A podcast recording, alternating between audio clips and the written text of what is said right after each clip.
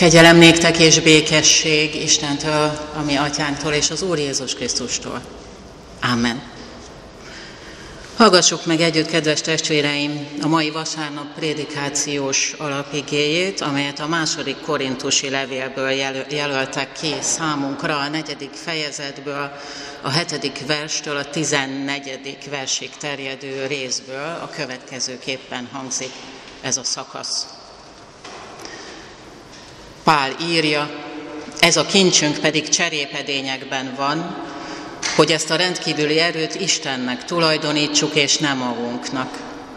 Mindenütt szorongatnak minket, de nem szorítanak be.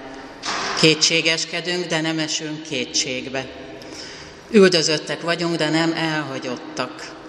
Letipornak, de el nem veszünk. Jézus halálát mindenkor testünkben hordozzuk, hogy Jézus élete is láthatóvá legyen testünkben. Mert életünk folyamán szüntelen a halál révén állunk Jézusért, hogy Jézus élete is láthatóvá legyen halandó testünkben. Azért a halál bennünk végzi munkáját, az élet pedig bennetek. Mivel pedig a hitnek ugyanaz a lelke van bennünk, ahogyan megvan írva, hittem, azért szóltam, mi is hiszünk és azért szólunk. Mert tudjuk, hogy aki feltámasztotta az Úr Jézust, az Jézussal együtt minket is feltámaszt, és maga elé állít veletek együtt. Amen.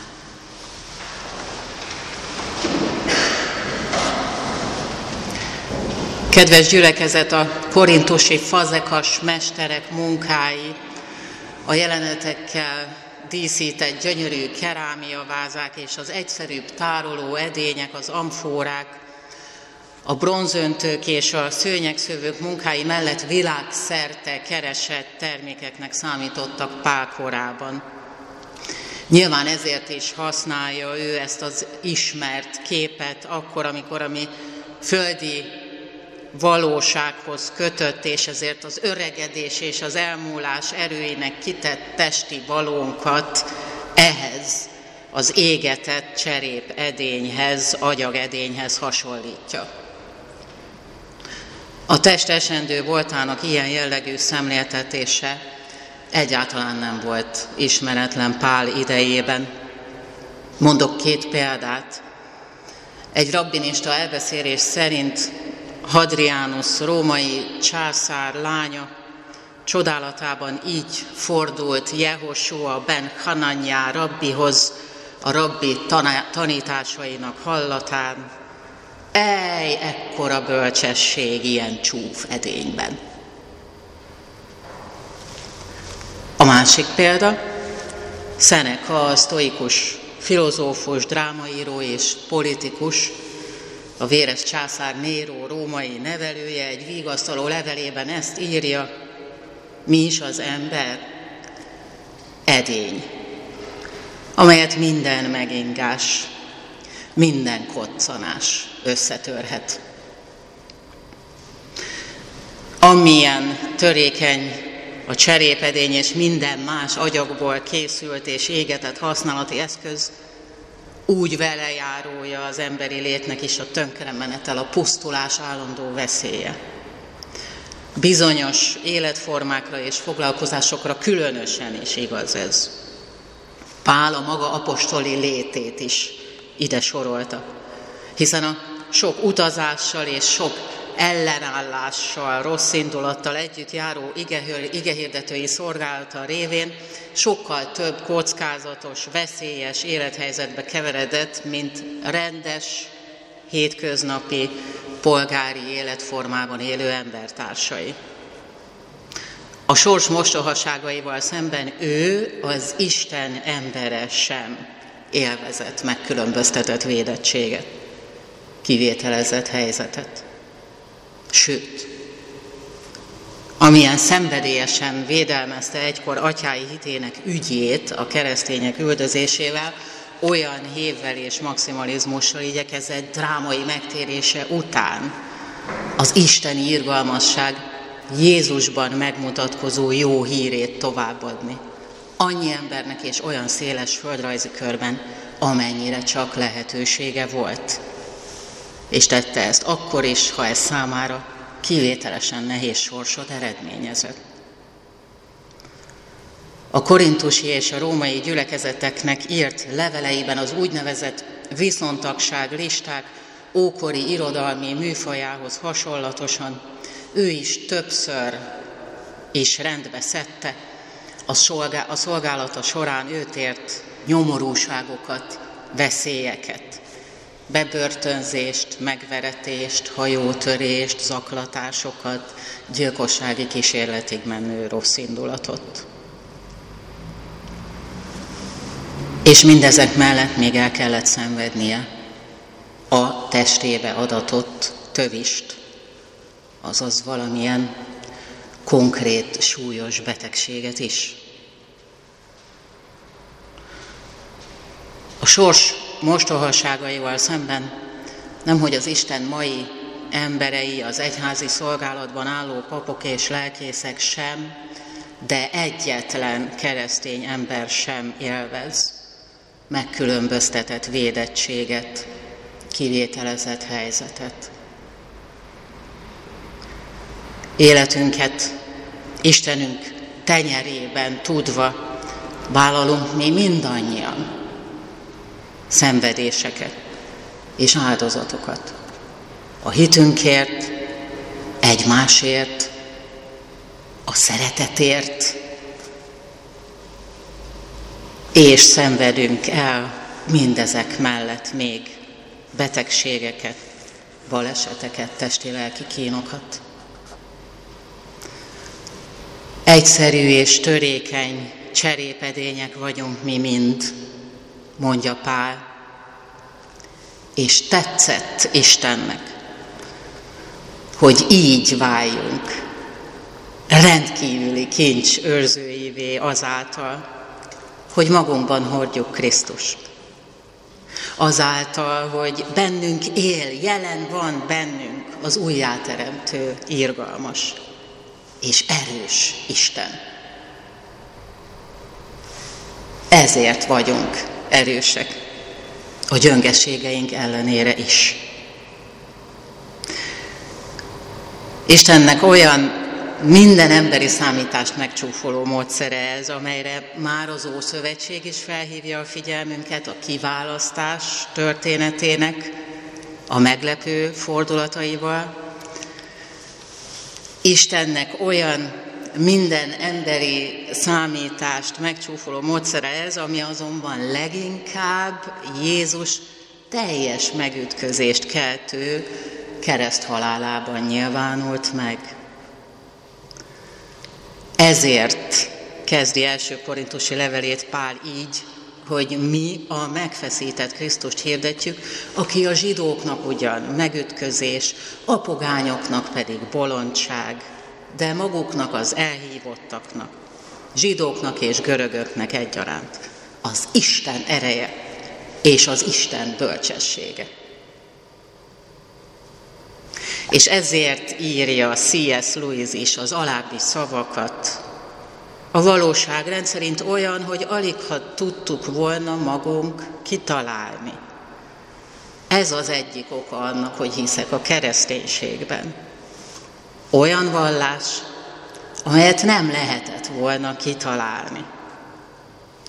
Ha azt a mindenséget kínálná föl nekünk, amelyre mindig vártunk, akkor úgy érezném, hogy mi alkottuk meg. Valójában azonban nem olyasmit kínál, amit bárki is kitalálhatott volna. Magán viseli azt a furcsa, egyedi jellegzetességet, amelyet csak a valós dolgokban találunk meg. Minden testi, lelki gyengeségünk és törékenységünk ellenére isteni hatalom, isteni erő és bölcsesség hordozói és képviselői vagyunk, kedves testvérek, de csak a hordozói, csak a képviselői. Nehogy ezt az erőt és bölcsességet magunknak tulajdonítsuk. És éppen egy cserépedény mi voltunk kötelez minket arra, hogy ne szűnjünk meg e kincs, e hatalom, ezen erő és bölcsesség képviselői és hordozói és őrzői lenni. Ne szűnjünk meg. Mert ennek az erőnek a rendkívüli volt a nem emberi találmány. Isten emberi számításokat megcsúfoló, az ő furcsa, egyedi jellegzetességét magán viselő módszerez. Ezért lehetünk biztosak a valós, az igaz, a megtartó voltában. A cserép az, mint halálig cserép marad. Azért, hogy a kincstől, amit tartalmaz, amit őriz, világosan megkülönböztethető legyen. A kincsnek köszönhetően azonban nem e mostani törékeny cserépedény létünk az utolsó. Hiszen tudjuk, hogy aki feltámasztotta az Úr Jézust, az Jézussal együtt majd minket is feltámaszt és maga elé állít, és ez jó hír. Egyedül ezen a kincsen, a meghalt, feltámadt és a lelke által bennünk élő Jézuson múlik, nem rajtunk az, ha az életünk, minden kis hitűségünket, mulasztásunkat, hibánkat, bűnünket, testi, lelki gyöngeségünket megcsúfolóan Isten ügyének diadalmenetét, Krisztus jó illatának a szétáradását eredményezi.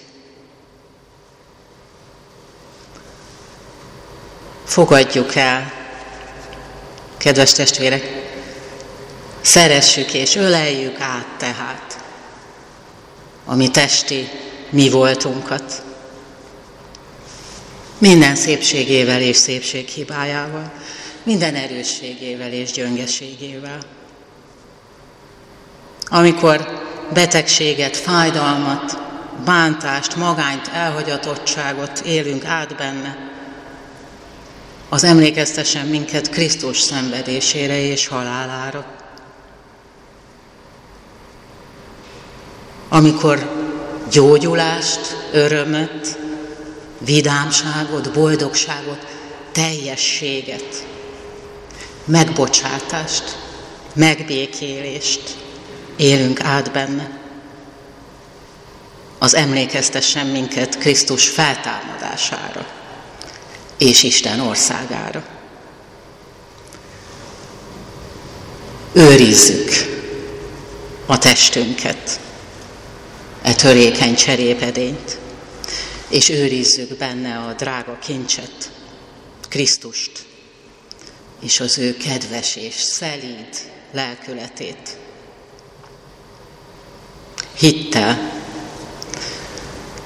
hitünk szavakkal és életünkkel történő megvallásában megrendíthetetlen, jó és örök reménységgel. Magunkat sem öndicsérettel, sem önsajnálattal előtérben nem helyezve, hanem önmagunkon túlmutatón.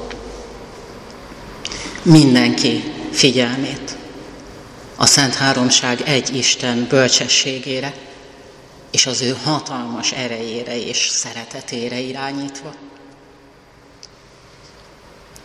Imádkozzunk!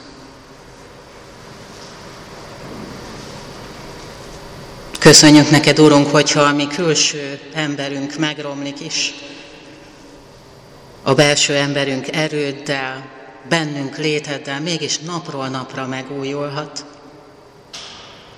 Hála legyen neked ígéretedért és bátorításodért, hogy Krisztus ereje által segítesz, győzelmekhez segítesz bennünket, és támogatsz minket abban, hogy a Te ismereted jó illata általunk is terjedhessen a világban. Amen.